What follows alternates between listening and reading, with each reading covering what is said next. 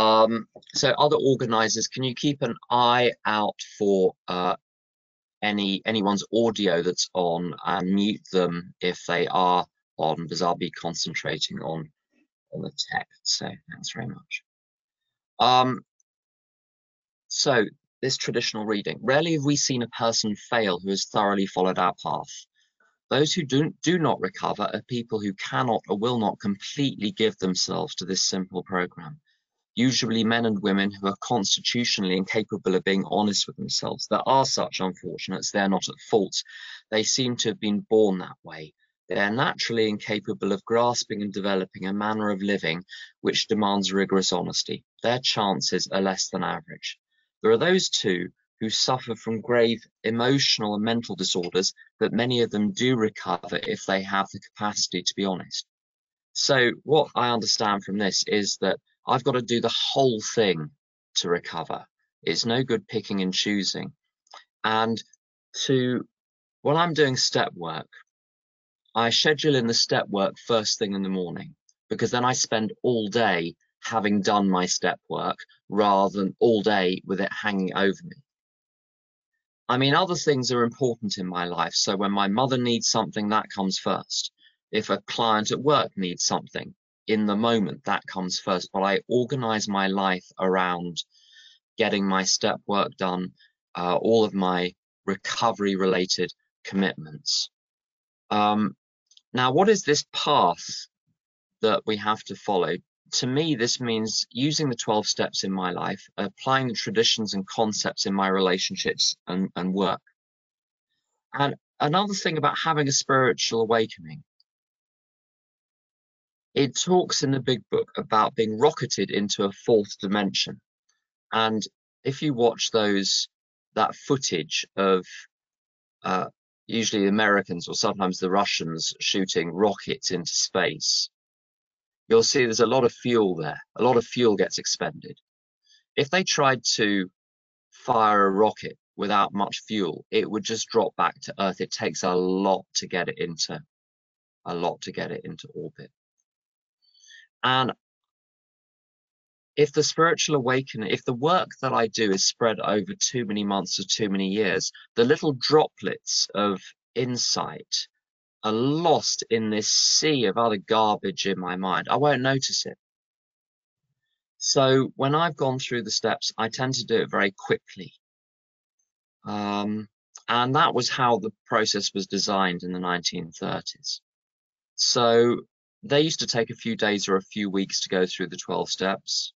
I think today we're probably a bit more thorough, so it can take a few months, especially if there are lots and lots of step eights. I think we're probably more thorough today in A A than they were in the nineteen thirties about, about step eight. So, and the dangers of dragging it out. So I've said already that the spiritual effect can be lost. Also, what I'm learning in the steps is to let go of this whole way of thinking where I sit at the middle of the universe like a spider in its web, just testing and scanning and working out what everyone else is doing wrong and, and uh, immediately leaping on them as soon as they've done something wrong. Uh, I'm learning an entirely new way of living. Unless those learnings are consolidated and applied and I'm immediately starting to teach them to others, they're like Hallmark cards. They don't, they don't achieve, it doesn't achieve anything. It talks in the Big Book about old thinking. Our old thinking needed to be smashed, not chipped away at, smashed. And the steps are difficult. I'm not going to make any bones about that. They're difficult and you need a bit of momentum to get through it. If not, the ego returns. It's like weeding a garden. If you weeded, if you took out one weed a day, I mean, it's better than nothing. But the garden would remain constantly full of weeds. It need, needs a lot of work to clear a garden. Um, when the weeds come back, they start to choke. And my experience, when my ego comes back, I start to resist, and the resistance halts the process. And then it's very unlikely I'm going to complete it and end up where the real treasure is. And they talk in the Native American tradition about becoming a hollow bone. Um, for God to reach other people through us, and and I think it's well said that my purpose on the planet is to wake up and help others wake up. I can't help others wake up unless I'm awake. There's no point in me waking up unless I can help others wake up. So this is this should be a quick process. It may take a lifetime to get the hang of it, but the actual process of steps one through nine can be quick. They say rarely have we seen a person fail. I'd say only very exceptionally have I seen someone fail, and usually then it's been only temporary. And Doctor Bob in um, uh, the chapter Doctor Bob's Nightmare at the end says that if you put one half of the energy into the program that you do into your drinking, so from an, a non perspective, if I put half the energy into the program that I put into monitoring and fretting and planning and scheming and controlling and working exa working out exactly how I can phrase it to get you to obey me, if I put one half of the energy I put into that into the program, I'll be all right.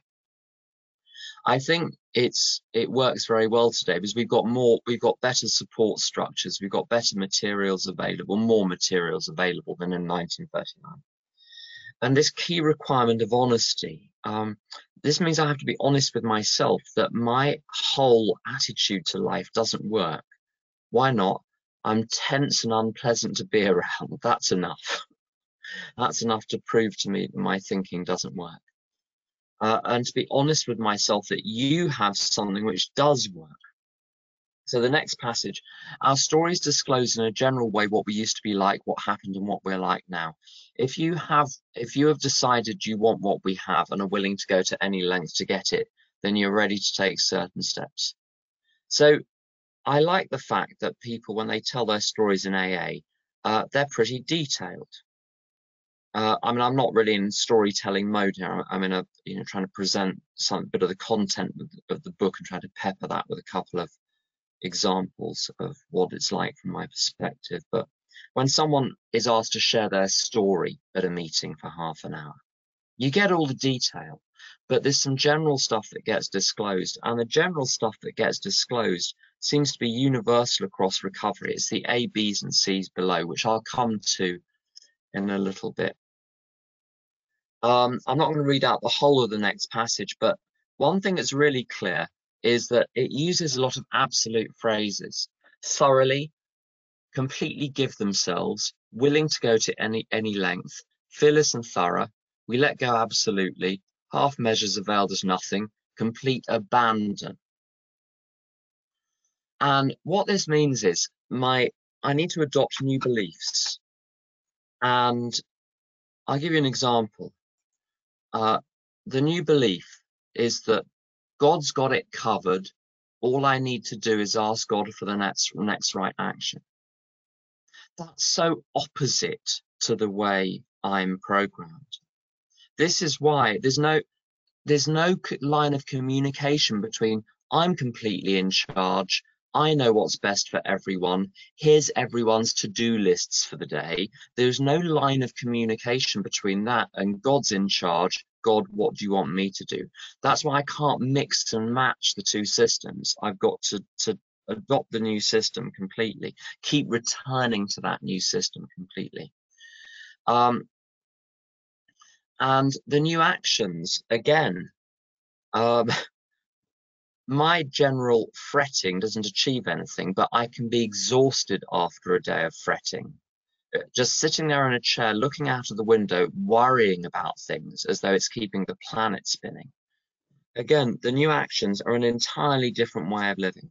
So it's using the steps as the structure of my day, sponsoring, home group, carrying the message outside the fellowship, taking part in the structure of the fellowship, being of service at work, being of service at home and with others, being of service in the community and society.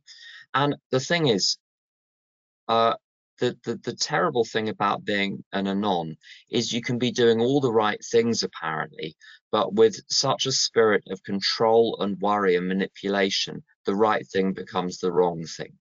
Maybe you'll identify a tiny little bit with that. You know, and you know you're doing that when you walk into the room and people physically tense up just because you've walked in the room, because they're wondering what's going to come next.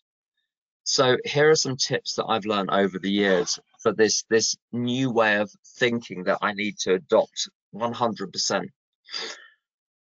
Put my own oxygen mask on first. I'm of no use to anyone if I'm in a devil of a state myself. Do a few things well, not many things badly. When you give an, when you tell an alcoholic, have a to-do list for the day, you know, it'll have two things on it. Number one, make an onion sandwich. Number two, go to the meeting. And you might need to say to them, perhaps you want to put a few more things on your to-do list for the day. With the, with me as an Al-Anon, I need to do a to-do list, then cross three quarters off it, maybe a half, because it's too many. Stop, stop pulling weeds out of other people's yards. Pull the weeds out of my own yard. Uh, get out of your driving seat and back in mine. And I love these two phrases, keep my sails out of other people's wind, so that I don't need to feel something just because you're feeling something. I don't need to panic just because you're panicking. I don't need to rush around just because you're tense. And to do the same as well, to keep my wind out of other people's sails. So if I'm blustery, keep it to myself. Go and deal with it with someone appropriate. Let it break around me, one of my favorite things, uh, letting things look chaotic, uh, like even physically, like I don't need to wash up the cup now. Maybe I can wait till there are three cups and then wash them up. Leave people to face, leave people to face the consequences of their actions, even if they die, which they do sometimes. Um, someone said to me once, if you don't let go, they're definitely going to die.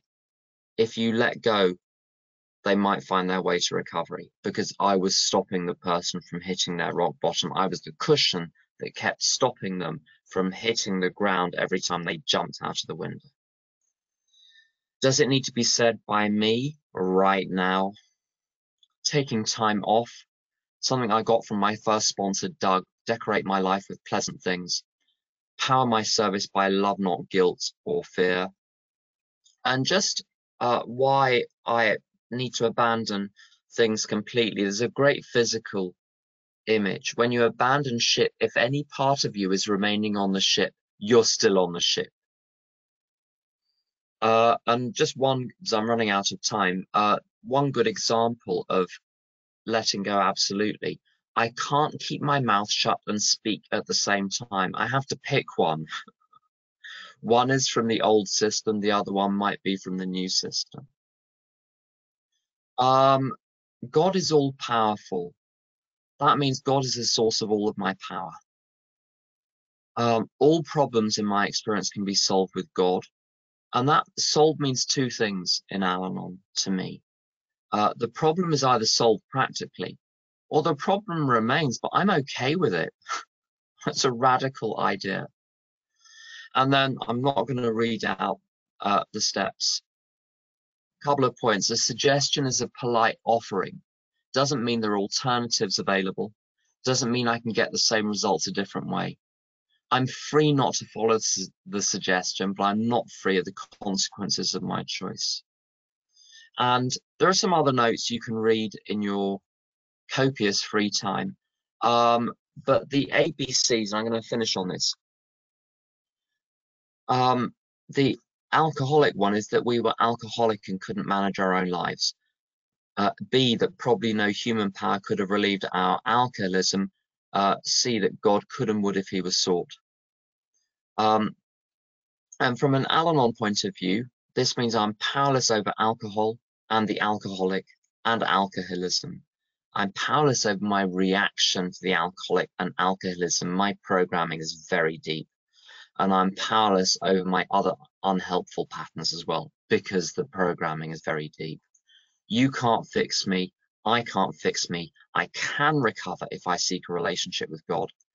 And it's that personal relationship with God. That's what I need to recover. And that's what the rest of the steps are about. I'm going to be posting a load of links during the um, session today. I'm going to try and bring in five or six people to speak on this, um, uh, depending on who sticks around. Elisheva, would you like to go next? Hi, my name is Elisheva. I'm a member of S-Anon and Al-Anon. Step three, we made a decision to turn our will and our lives over to the care of God. I found that the one old belief that was most preventing me from turning my will and my life over to the care of God was the belief that God is a punishing God. And as long as I felt that God was punishing, I'm not going to turn over my life when I think something's really important is going on. I'm going to continue to take control. As a child, I would lay in bed before going to sleep and ask God for the things that I thought that I needed in order to feel safe in this world. And when God didn't give me what I wanted, when I wanted, and how I wanted it, I came to the conclusion that God's a punishing God. And with this belief, I turned towards the world around me, and I looked for proof that my belief was true. And what I look for is what I find. By the time I got here, at the age of forty-two, I had a very long list of grievances toward God. And so I needed to change my perception of God. I needed to believe that God is a loving God. And then there would, I, would, would, I was hoping that I would look for proof that God is loving, and then perhaps I would be able to make this decision. I had read a story about a woman who complained her entire adult life about something, and it was only her grandchildren, who were living two generations later, who saw how what the, the thing that she was had com- complaining about was for her good. And that opened my eyes to the thought that maybe, maybe there's another way to look at my past. And I asked God to show me how the things I complained about were for my benefit. And over time, God has showed me. And I was most amazed by what I saw. The things that I had most complained, or a lot of the things that I had most complained about, ended up being some of the biggest gifts that I had. And I realized that I don't know anything, and I can't judge what's good and what's bad. And this was a, the beginning of my experiencing God as a loving God. And then I was able to make the decision that I want to turn my will and my life over to the care of God. And that I'm willing to place aside what I want and my plans and ask God to know His plans and His will for me. Anonism is cunning, baffling, and powerful, and for me it blurs the boundaries of where the other person ends and where I begin, and what's their responsibility and what's my responsibility. And it leads me to a lot of self-doubt and confusion. And I need to build an awareness of how I break the principles that we spoke about in step one, that I'm responsible for me and you're responsible for you. And when I watch my thoughts and actions, I can usually identify where I'm breaking these principles, and then I can pray to God that for the power to to stick to these two principles. And I can take the opposite action, which is the healthy action. And I can do this because God is more powerful than my disease of anonism. Those who do not cover are people who cannot or will not completely give themselves to the simple program. It, it was important for me to know that it doesn't matter if I have a good excuse for not working the steps or a poor excuse, the result is going to be the same. If I don't work it, it doesn't work. And I realized that if I were to be completely honest, I waste time every single day during the day, and if I took that time towards working the steps, I, I, would, I would be moving forward much faster. And I also tend to be a perfectionist and have very high standards in certain areas of my life. And if I were to lower my standards, I can take that extra time that I would put, was putting into those things and also apply them to, um, use them to applying the steps and working the steps. And I found that it's really a matter of prioritizing. And if I'm not willing to prioritize working the steps, I'm not going to be willing to go to any length to recover. I came to program, I picked a sponsor, and I worked the steps thoroughly and as quickly as, I, as, as my sponsor would let me. And I found that when I work the steps quickly, I'm encouraged by the changes that I experience and by the progress that I'm making. And this motivates me to continue working quickly. And I think that working the steps quickly is a precondition to experiencing a spiritual awakening. It says in the Big Book that we should be fearless and thorough. And I was thorough, thorough, and I was also full of fear. And I found that as I continue taking the right action, sometimes the fear, the intensity of the fear is lessened, and sometimes the fear is taken away by God. But sometimes it's not. And today I notice the fear, I recognize that it's there, but I don't need to dwell on it. I can say this is what I'm feeling right now, and then take the healthy action. And I don't need to give the fear more thought than necessary. It says in the Big Book, there's one power, may you find him now. And this is a blessing that we should find Him now. And it's also telling us where to find God. God is in the here and now. And if I want to be present in the here and now, I have to stop letting my mind wander to the past, to the resentments of the past, and to the nostalgia thoughts that I have of how once life was so perfect. And I need to stop tolerating my mind going to the future, to fears of the future, and to this fantasy world of, if I had one A, B, and C, then my life would be amazing. And I need to stop um, wishing that right now in the present things were different. And then I can find God in the here and now. We say in program progress, not perfection. And progress is I want to be working, I want to be putting my all into what I'm doing, one hundred percent. And I want to know that it's never going to be perfect, and I want to be fine with that. It's progress, not perfection. With the A, B's, and C's, A, I'm an Anon, and I could not manage my life. I couldn't admit that I couldn't manage my life because that would mean that I was hopeless. But once I saw that you had a solution that I could, that would work for me, I was able to admit that I have a problem that I can't solve. B, probably no human aid could reveal relieve me of my Anonism, and that's been my experience. I tried many different things before I came to program. Nothing had helped me. And C, God could and would if he was sought. God could. I saw that he did it for others, so clearly he could do what, what he did for others, he could do for me. And he would. I'm not that special that what he would do for others, he wouldn't do for me. And I need to seek God, and the way that I seek God is first and foremost through working the steps. And it, it's also through, um, I've gotten some a lot of help from outside sources, from spiritual literature and from religious literature. I'll end with that. And I needed to seek God. And the way I seek God is first and foremost through working the steps.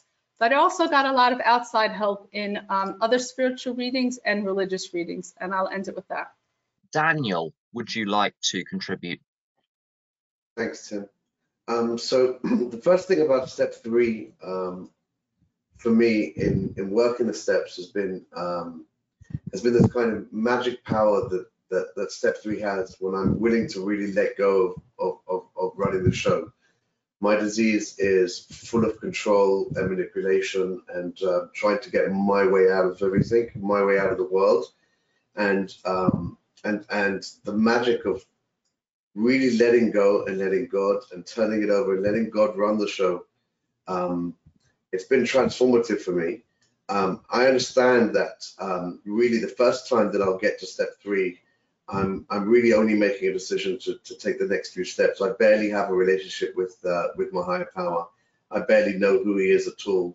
Uh, a lot of that comes clearer as I do the steps, and that's why I think it's a cycle that we do the steps kind of over and over again. Uh, we we start to live in the steps, but there's a, there's a magic in um, in really letting go and letting God run the show. For me, um, in very tense moments of my of my life since I've come into recovery, um, just the magic of saying third step, sometimes over and over again, uh, saying the saying the third step prayer has really transformed the situation.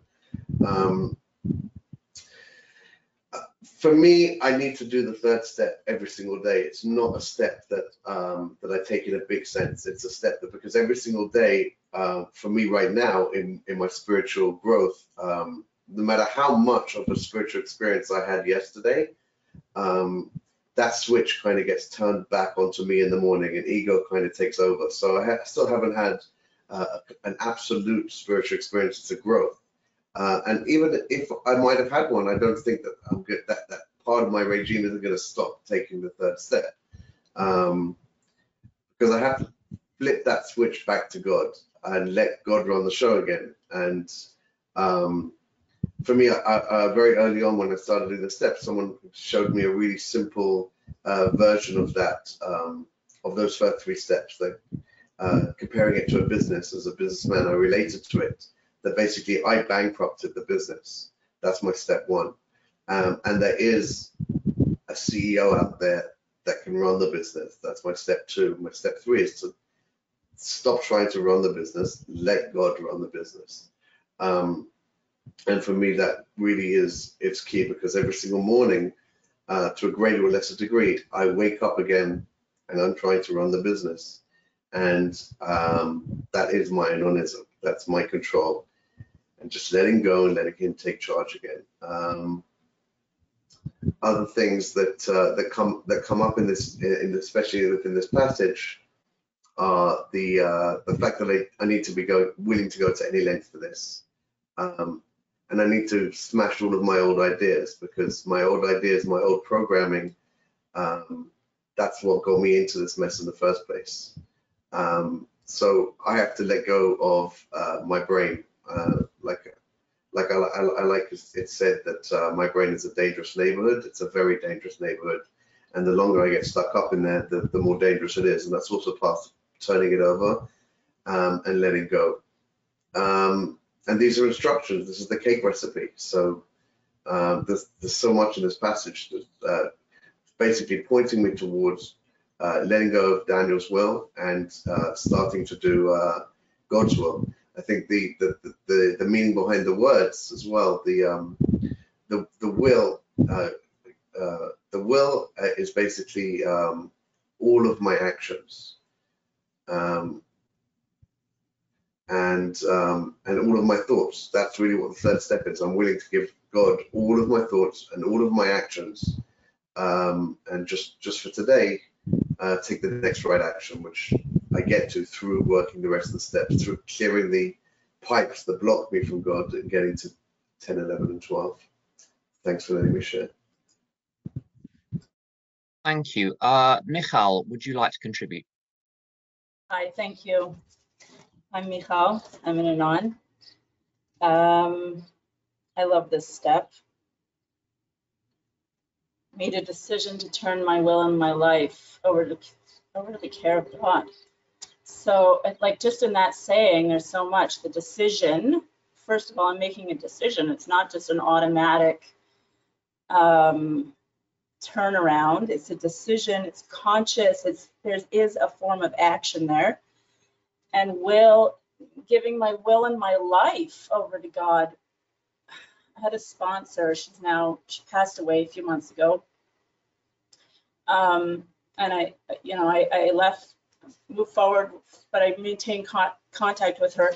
Anyway, one of the things I learned from her is this step she really drilled into me, will and life. We made a list, I made a list of um, all my needs and all I want and all my wants and everything I don't need and everything I don't want. And um, And I was making a decision to turn that over to God.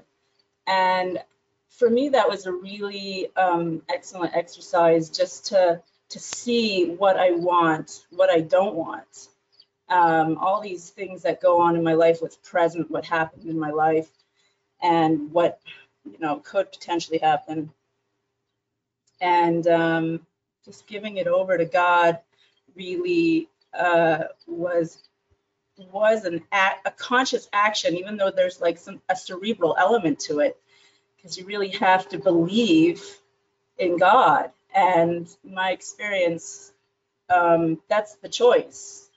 Like if you don't believe in God, or if you don't believe in a higher power, then that's, you know, that's that's the personal responsibility. Something that I experienced in sponsoring is like me trying to convince that the Big Book is uh, works, or the steps work, or um, God exists. Like any t form of, of convincing that I have, that I get involved in, is already I'm taking responsibility for their life, for their brain, for their belief system, whatever it is. And um, everyone is responsible for their choices. And um, you know, believing in God is is a decision, and it's a choice, and the results of believing in God, um, I mean, God is not going to be there for you if you don't believe in him. So that is um, or, or in a higher power, whatever you want to call it. Um,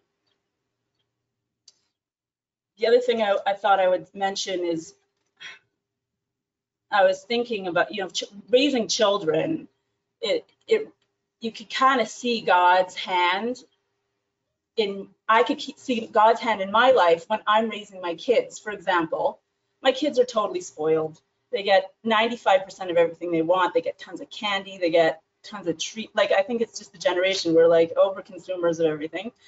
Um, But, you know, when they misbehave, I have, like, and, and they, and, you know, try to do all these workarounds, and they, when they're when they're cheeky with me, you know, sometimes they get a punishment. And they don't get it. Why did I take all my son's comic books away? He doesn't really get it that he was mouthing off to me. But why did God do this to me? The, I guess the point of the program that I love about this step and further steps and all the steps is that you get to see what you did. You get to see what, what you have to do about it and how to change it, rather than just looking for quick fixes. Like when I when I call a program friend, I just complain about my life, and for sure I've done that a lot of times. And sometimes I find that it's like, it's just comforting to have a listening ear, but there's a limit. Um, so, um, where am I going with this? Anyway, the point is, I, I don't know, I lost my train of thought. The point is that in this step, um, this is so off the cuff, I wasn't even prepared, and I guess that's that's good. Um, just, it's a constant meditation to turn everything I have and everything I want and everything I need and all that to God, and believe in it, and really believe in it, and God's running the show. Um, thank you for letting me share. Thank you. Uh, uh, Osha, would you like to share? Okay, new microphone. Let me know if it's working okay. Yay. Okay. Um,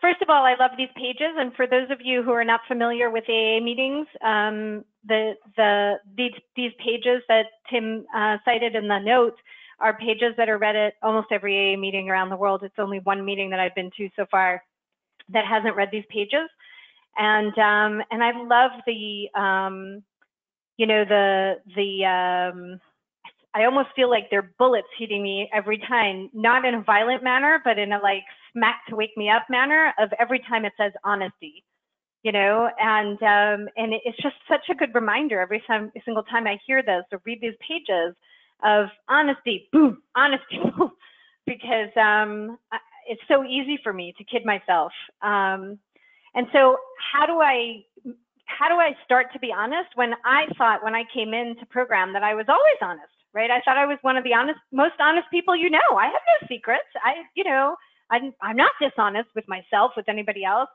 And, um, and so, and so the way that in my experience, um, that I learn about how to be honest is by sharing with a sponsor and sp sharing with people in program and letting people get to know me. Um, and, and it's really, really scary. I have a lot of conversations with sponsees, um, in, in Al-Anon who, um, have a real concern around trust, and I get it. You know, I've been where you are, I've been where they are. Um, and the answer is, you know, how much pain do I want to live in?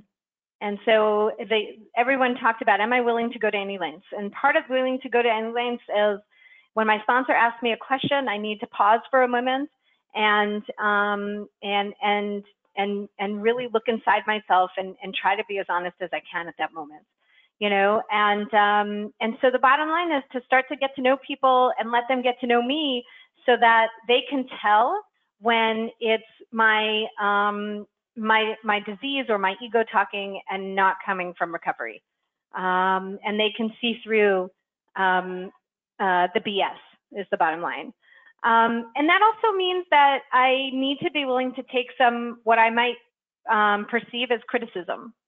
It's not really criticism, or it's constructive criticism, however you want to look at it. But bottom line is, Um, recognizing it's a, it, for me, it's a process of recognizing that I'm not perfect. I'm never going to be, and it's okay. And that as an Anon was very difficult for me, you know, um, um, accepting that it's okay for me to, to um, make mistakes, and that my entire world does not have to self-destruct because I made a mistake, and neither is yours going to self-destruct because I made a mistake. Um, and that I am not the center of the universe in that regard. All of that was was a process that I needed to go through. Um, and the bottom line is that I um, still today I I don't hear it very easily when I'm beating myself up, And I thank God I have people in program who will say very kind things to me, like, um, it, rather than saying to me, stop beating yourself up, they'll say it in a positive manner of, um, could you be gentle with yourself today? And, uh, and so I try to pass that on. And if I want to get closer to higher power, I need to stop beating myself up. And I need to be willing to take a um, very honest look at myself and my perspective. Um, and so I really love the, the sentence that says, we are not saints. Um, sometimes I feel that higher power is asking me to be a saint. And, and that's my way of telling myself, it's not true, right? But of indulging my ego, thinking my higher power is asking too much of me. And there's no such thing, right? Um, so on willingness, um, there's an acronym for God, which is good orderly direction. And that goes back to what I said before about having a sponsor and people in program that I talk to, um, because um, I, I need to be able to build on step two. Somehow these people have what I want. What do they have? They live uh, mostly a pain-free life. Mostly they enjoy their lives. Mostly they look forward to getting up in the morning. Mostly they're able to give without, you know, the transaction of the pluses and minuses. I, I have a ledger in my head all the time, right? And um, and and that's that's how I want to live, right? And so um, I need to be willing to do what they tell me to do. I need to be willing to pick up the phone and ask them. I need to be willing to send a message and ask them. I need to, and and sometimes um, I I kind of know that's what I need to be doing, and then I need to ask my higher power for the strength and the and the courage to do it. Um, and then um. I, I'll share just two, two more short points. Um, step three doesn't mean that I sit back on my laurels and I wait for my higher power to work in my life, right? It's it's not, I love the, the whole conversation in, in a lot of the Al-Anon literature. There's this whole conversation about like how we make a decision. We don't actually do something. But the bottom line is that in my experience that I, I need to do the footwork in order to become ready to um, accept the gifts that my higher power is going to give me and, and put in my life. And if I don't do the footwork I, and just, you know, sit back and wait for higher power to do, to do higher power's thing, that's not the way it works, at least in my experience. Um, and, and, and finally, I, I tend to ask a lot of questions. Um, it, it has always helped me um, to, to, to tell my story, right? In other words, Um, when I don't understand or I haven't understood something in program or something doesn't make sense to me or I'm not sure about something, I'll call and ask a question. And then people will often say, well, can you tell me where this is coming from? And that was one way that I was able to tell my story and start to open up. Um, and, and it was uh, initiated first by my asking a question. Um, one of the most important parts, I think, of steps two and three is to learn that I'm not terminally unique. Um, I will say that um, at, at some point in the book, and we'll get to it, it says that, you know, sometimes quickly, sometimes slowly. I tend to be a sometimes slowly. Um, it took me eighteen years to understand the term terminally unique. and, um, and I have a master's degree. Um, and one day it just hit me of, oh, if I keep thinking that I am different from y'all, right, I'm going to die. And I went, oh, I keep killing myself by like holding out, you know, as, as Tim said, you know, I have, I've, I have one finger left on the boat, right? So I'll keep coming back. Thanks. Thank you. Uh, Evan, would you like to come in on the topic? Hi, uh, Evan, grateful recovery member of Al-Anon. Um, okay, um, so for me, um, in, in my understanding, when I got my sponsor, sponsors, and and the books, um, is that step three is the goal of the program. Um, that basically my problem um, is that I have a, a fundamental disconnect from my higher power, um, from God as I understand it. And because of that, um, my life is unmanageable. Uh, and part of that is due to the fact that I, I have this concept that I can manage my own life.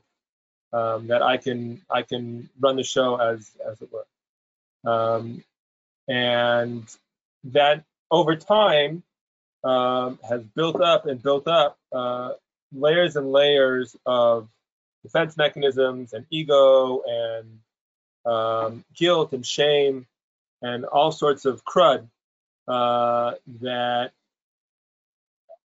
even if I wanted to have a connection with, with God, I, I'm not able to have that connection with God. Um, and, and which is why I then have to go through the rest of the steps to to clear out uh, those tunnels, those tubes, those, those that that connection, that just that the the, the connection uh, that will allow me to uh, to connect with God. But once I'm really willing and, and able and, and, and practice the principles that uh, allow me to uh, live in that place of uh, turning my will and my life over to the care of God as I understand Him, then as a result of these steps, uh, I have that spiritual awakening and I am happy, joyous, and free. Because if I have no expectations of of how the world should be run and how my life should look, and um, I'm in a place of, of real acceptance that uh, everything that is is going on in my life is really for my benefit, um, then what else is gonna what how, how else am I gonna look at life? Um, in my faith tradition, we have there's a, a saying in actually in Aramaic, "Kol da'avid Rahman lataven avid." Everything that that my my higher power does, everything that God does, is is is good by definition. Um, and therefore, when I'm looking at it as a negative thing, um, the problem is in, in me and and my attitudes and, and and the way I look at the world. So. Um, I, I once heard a, a rabbi speak, and uh, he used a, a wonderful metaphor where he said um, he took out a pen from his pocket and he, he commented that this is the worst car he's ever seen. Um, and then he explained that says, if, if I look at a pen and I expect it to, to behave like a car, then I'm going to be upset and disappointed. Um, but the fact of the matter is, I can't see the entire car. I, I just don't have that ability. And and my looking at the small slice of life and expecting to to really even grasp a, a fraction of, of what it's supposed to be, that's my problem. That's not God's problem. It's not God doing the wrong thing or or, or having a, a bad car. It's just my perception that's off. So um, when I turn my will and my care over to the care of God as I understand Him, um, my my goal then is to to the first thing to say is, it's not a paperclip, it's not a pen, it's it, I don't even know if it's a car, I don't even know what it is, um, but I know that I don't know what it is, and um, but I do know that it's there for my benefit and and for my uh, my spiritual growth and and. The good that God wants is for me to connect with Him. And, and every situation that comes up in my life is really God asking me, please come closer to me, connect with me. Um, this is this is how you do it. Um, so all these difficulties, if, and if I have some difficulties and, and challenges, uh, there really are nothing more than a gift from, from God for me to, to make that effort to, to get closer to Him. Um, and not sit on my laurels, which is my natural uh, uh, inclination as the world's laziest person.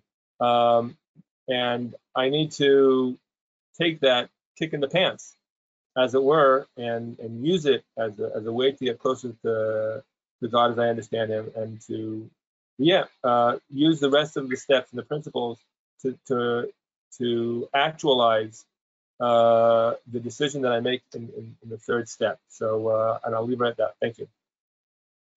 Brilliant. Thank you. Emma, would you like to come in? Hello, uh, good morning. Um, I'm Emma. I'm a grateful member of S-Anon. Um, thank you for all the shares. It gives me an awful lot to think about. Much appreciated. Okay, so um, I I think where I start from this is, again, step one and two. I have to be there. I have to take in one, one and two, the powerlessness, the unmanageability, the willing to believe that God can restore me to sanity. Um, and I think that's that's my gratitude of of having come to this point in my in my uh, working the program. Initially, when I did it, I did it incredibly slowly, incredibly slowly. The first time, it was a little bit uh, too slow. I kept feeling like I was missing something. Everything, there was always something. I felt like that donkey with a carrot. I could see the carrot, but I could never actually reach it. Um, this time, I um, I work my step work five to six times a week. I call my sponsor pretty much every single day if I could possibly help it, unless something came up. Um, I basically wanted what she has, so I was willing to do that. Um, the benefit is, is that I felt myself changing, which actually is a really strange thing to witness, to be honest. Um, but I found the the missing piece of the jigsaw that I couldn't find before. So the benefit of working this program regularly, of calling a sponsor regularly, Um, and I've passed that on to my sponsees who call me regularly, and it, it does make a difference. And that growth is just, it's sometimes breathtaking to see. It's really, that's really God for me. Uh, the other thing that stands out is there's a need to adopt a new way of thinking. The thing was, I wanted what others had.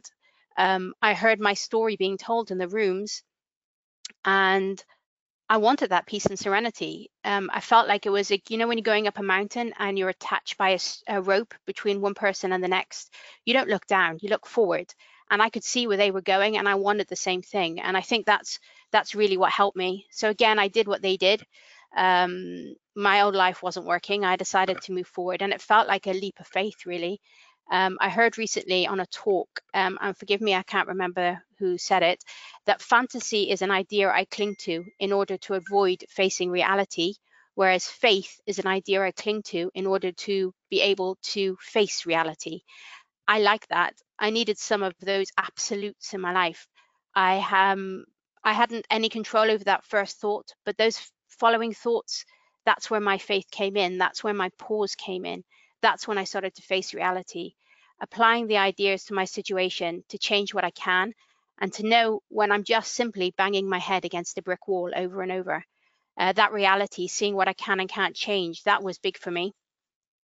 Um, again, in the same talk, and forgive me, I, I just can't remember who said it. I've got Ellen in my head, but I'm not sure I'm right. Uh, it said that accepting God, accepting that God is running the world is not really that hard sometimes. The acceptance of how I feel about how God is running the world, that's often my problem. If I can change my reaction to that, change my thinking around rating God on how he's doing, then I get reality. I don't need to react to whatever I can't change. I can be okay, which is the most absurd thing because I never thought was possible, but I can be okay. I can be okay even if the situation remains. This whole thing is a process for me. I don't always get it. Some days I'm great, some days I'm not, uh, but I'm willing and I try. And that's that's something that, you know, focusing on the reality is big. Remembering God is all powerful and he's the source of all my power. Surrendering to that over and over, that I'm no longer in charge, which is what you've heard from really all the shares. Um, it doesn't mean suddenly that all my problems are solved at once. Uh, some some problems do get solved, and working the steps helps me with that tremendously. Some problems take time, and I'm okay with that now, which again is a pretty pretty much a miracle, because really I'm the kind of person who wants everything to happen right now. I can be okay with craziness going on around me. Who knew that was possible until I came here? Um, I do not have to do this perfectly, and that's something that already came up uh, from another share, and I find the same thing. I just have to be willing. Let the perfection end and be willing to do what I need to do. So I did what everyone else did, what I felt these people who had the strength, the peace, the hope. I did what they did. I tried. I was willing. I surrendered as best I could. I surrendered as best I could. Um, at the end of the worksheet, it says, a personal relationship with God is what I need to recover. There's a saying in Psalms, I'm, I'm loosely translating, that God is my body, God is my bodyguard, that he's always beside me. I believe that he looks after me always, and nothing happens unless he feels it's best for me. Sometimes I still feel alone, and that's really my my thing, because I'm not looking to find him right there where he is. He's a gentleman. I have to invite him in, and that's a big deal for me, knowing he's there. So as I go through this journey, and I'm repeatedly told by my sponsor to turn to God, that I'm never alone, that he's there, that he's inside me, he's present, I get that personal relationship. God is my bodyguard. He's right there. He's looking after me. I just need to seek him. Um, I actively did this. My sponsor suggested things like talking to him, listening to him, seeing him in nature and life, uh, being honest, formal prayer, meditation, trying to trying to do what he asks of me. Um, they were big things, and that's how I personally got my relationship. So once I have this kind of thing where I feel it's tangible in my life, that feeling he's here, real and present, then I thought, bingo, everything will be plain sailing, right? Right? Everything will be fine. Um, and it'll be a constant. But the thing is, it's not like that. Life's not like that. It's a constant decision. Yesterday, I was walking along the street, and I'm talking to God, and I am quite nervous about something. I'm fearful. And I say to God, please show me something. Show me you're there. And I come across a sign on a bus stop, and it says, um, I'm here, you're not alone. And I thought, amazing, okay, you're showing me a sign. Five minutes, ten minutes later, I've taken my will back. And, and I know, and I can see it now, which is something I could never. It's over, it's a repeated decision over and over. That's what it is for me. Willingness, surrender, trusting the process one day at a time. Really, it's all in God's hands anyway. I just have to be willing to show up, do the work, take responsible actions, and hopefully I'm there. Thank you for listening to me. Thank you. Um, Basha, would you like to share? I can't see your uh, camera, but if you're there, please, and would like to share, please let us, please come in. Thanks, Tim. My name is oh, Dasha. Oh, oh, Dasha. At, oh that, sorry. It was actually Basha, but I'll, I'll, I'll come to you, Dasha, in a moment. Uh, Basha, are you there?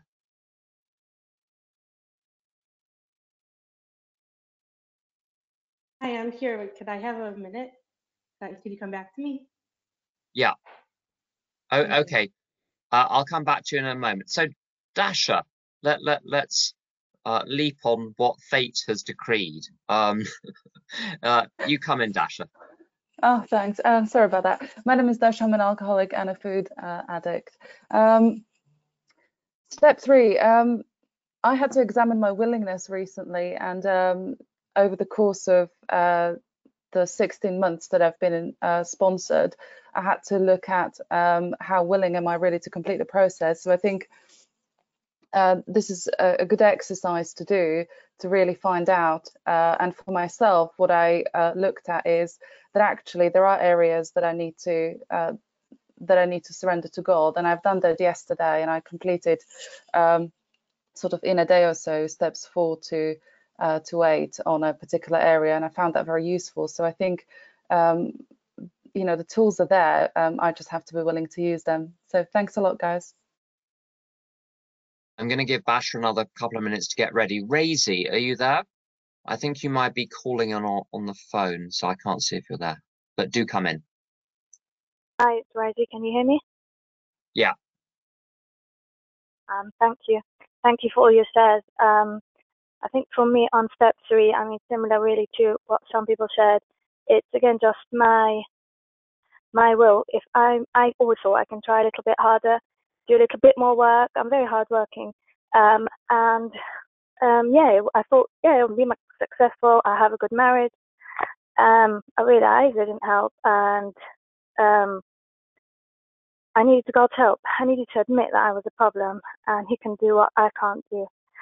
Um, and it really changed me. It changed me in a lot of ways, and it gave me a lot of freedom. Um, and when I say the, the, the third step prayer in the morning, it's uh, it's such a relief to me to be able to just me and God, just to pray and think, what do you, God, what do you want me to do today? Um, I heard this from my sponsor. Um, God, I know nothing. You you know everything. Show me what to do. And I think it really summed it up for me today. Um, I had this um, experience. Um, I had this experience. I wanted to go away to Israel, and um, I'm not Israeli, so I can't really get in this moment. Um, just for me to be able to just think and say, God, what do you want me to do? If I won't be able to go, that's okay. Um, yeah, I'll leave it there. Thank you for listening. Thank you. Devori, would you like to come in? An ominous silence. Maybe next, maybe next time, maybe next time. So we're, we're starting to run out of time. Um, so I'm going to draw it to a close for today.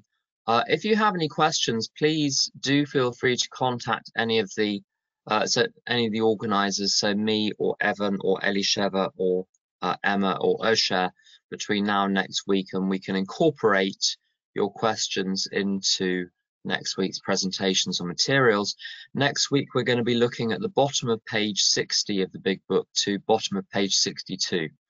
So just to put that into a bit of context, if you're not very familiar with it, by the time you get to the bottom of sixty, you're like, great, I need to turn my will and life over to God. Uh, wonderful, I'm down with that. And then it says, wait, let's just hang on a minute. Let's just look at the nifty job you've been doing running your life yourself before we actually go ahead with this. So that's what we're going to be looking at, is is the the um the issue of self-will. So that's next week's topic. So I'd like to thank everyone who's participated and made this possible today. uh, I'm enjoying this enormously. Um the links posted earlier, uh there there's an awful lot of information. The blog is up and running with uh, all of the present the, the the basic written presentations, quotations, talks from previous weeks. Today's talk is going to be posted up there as well, and I've sent a, uh, also in the link and, and the list of links, all sorts of other links to all sorts of other resources. So if that doesn't keep you busy until next Sunday, then nothing will. So uh, I'm going to close with the Serenity Prayer. So feel free to unmute and join me uh, if you care to. God,